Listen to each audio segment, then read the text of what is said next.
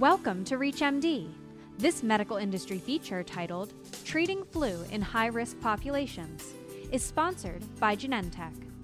This program is intended for physicians. Here's your host, Dr. Jennifer Caudle.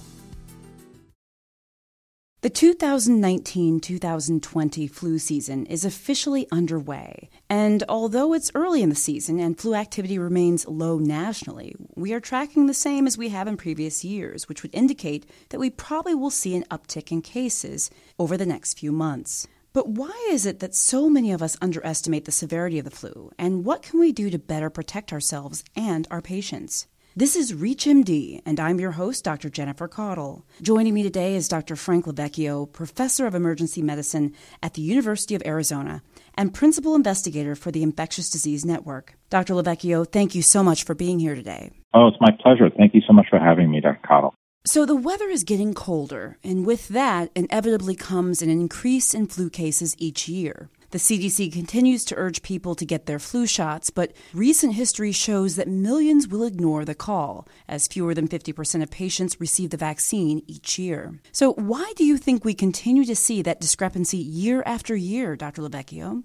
You know, it's incredible to me the amount of misconceptions there are about the flu and the flu vaccine, et cetera. You know, it's clear that getting vaccinated is the best way to prevent you from getting influenza every year. People argue that it's only 50% effective, 60% effective. Regardless of those numbers, they're never going to get 100%. And even if you get the flu and you've been vaccinated, you're less likely to get sicker, you're less likely to die. But I think some of the misconceptions come out because people have believed that you can get certain things like the flu from the from the flu vaccine. That's totally been disproven. It's been well done, randomized trials, but that doesn't happen. People have worried about egg allergies. You know, that's totally been disproven that if you have an egg allergy that you'll have an allergic reaction from it. All the byproducts that are in eggs that can give you an allergic reaction have been removed. I think basically it's education and misconceptions about the vaccine. I am honored to be working with Genentech to raise flu awareness, a topic that I'm very passionate about that Genentech is helping bring awareness about the flu. So, what's your recommended approach when a patient comes in expressing skepticism for getting their flu shot? I think one of the toughest things we have in the spectrum of medicine, especially infectious disease, is persuading patients to get vaccine for a disease they don't have and don't see. So persuading reluctant patients is one of the most difficult things we do as physicians, and especially in infectious diseases where we're trying to prevent a disease by giving a vaccine of a disease that they don't have yet. And I think the best way to approach this is education. I think you as a physician need to sit down, try to educate the patient how it prevents death or significant mortality, morbidity. I also say that if one of your loved ones doesn't get vaccinated and you're vaccinated, you're less likely to get the flu, hence give it to them. But I believe that the best approach is education and trying to eliminate some of the dogma associated with not vaccinating. I think that's an important point that we need to protect those at higher risk of serious flu complications. Can you talk a little bit more about this? Well, I think the CDC has come up with a clear definition of higher risk populations by reviewing the literature, looking at studies, and seeing who has more morbidity and mortality if they do get the flu. And it's usually older folks who are older than 65, those with respiratory illness. So, Dr. LoVecchio, we spoke a bit earlier about educating patients about the importance of flu shots, particularly for herd immunity, which is the concept that when lots of people in an area are vaccinated, fewer people will get sick. And we talked about protecting those at high risk of flu complications. But now let's shift over to what happens when those vulnerable populations do get the flu. What are their options? Well, it's a great question. And I think if you're a vulnerable population and you do get the flu, number one, if you work, stay home. Try to avoid contact with others if you can. You know, try to practice good cough etiquette, you know, cough into your sleeve, etc. Try to clean your hands. But also as important, I believe, is getting treatment. So I think antivirals play an important role here. Are there any antivirals that are specifically indicated for the high risk population? Well, until very recently, the answer would be an adamant no.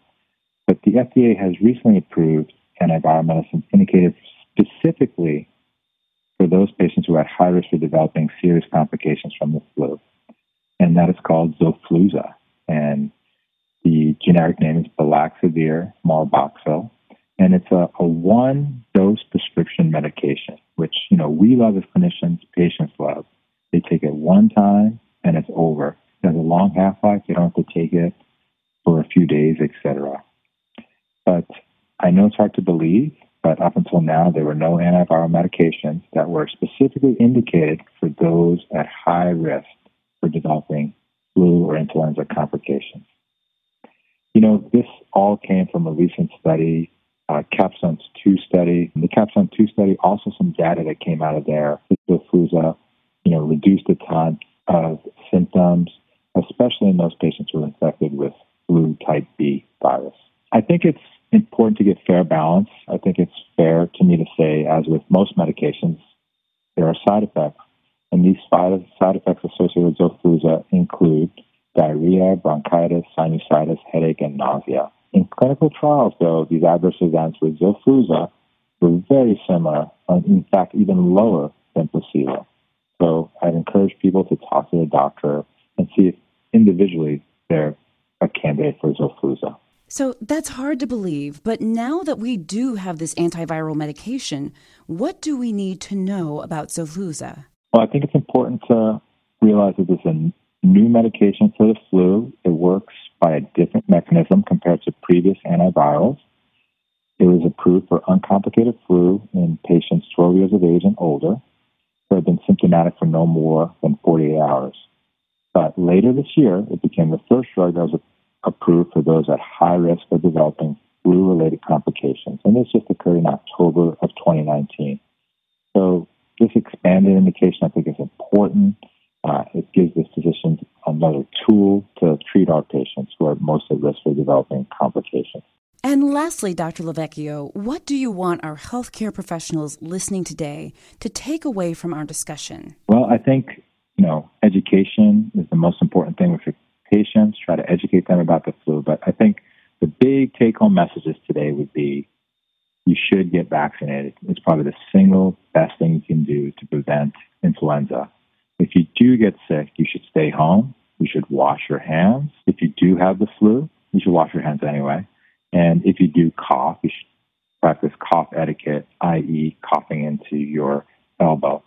I think we need to be vigorous about telling our patients that treatment is important, especially in the high risk groups.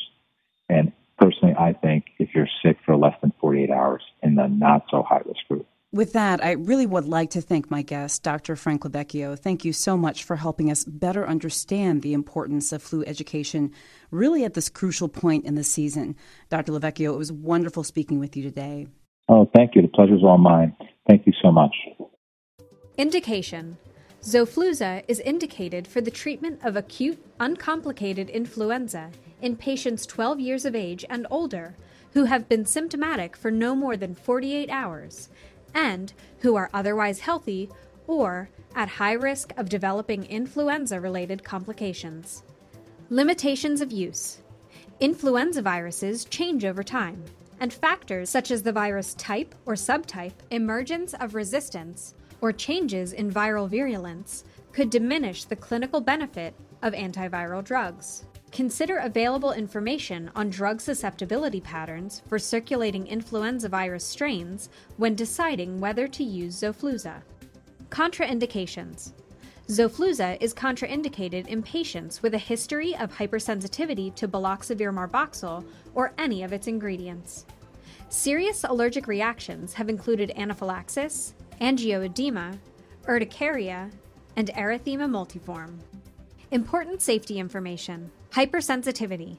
Cases of anaphylaxis, urticaria, angioedema, and erythema multiforme have been reported in post marketing experience with Xofluza.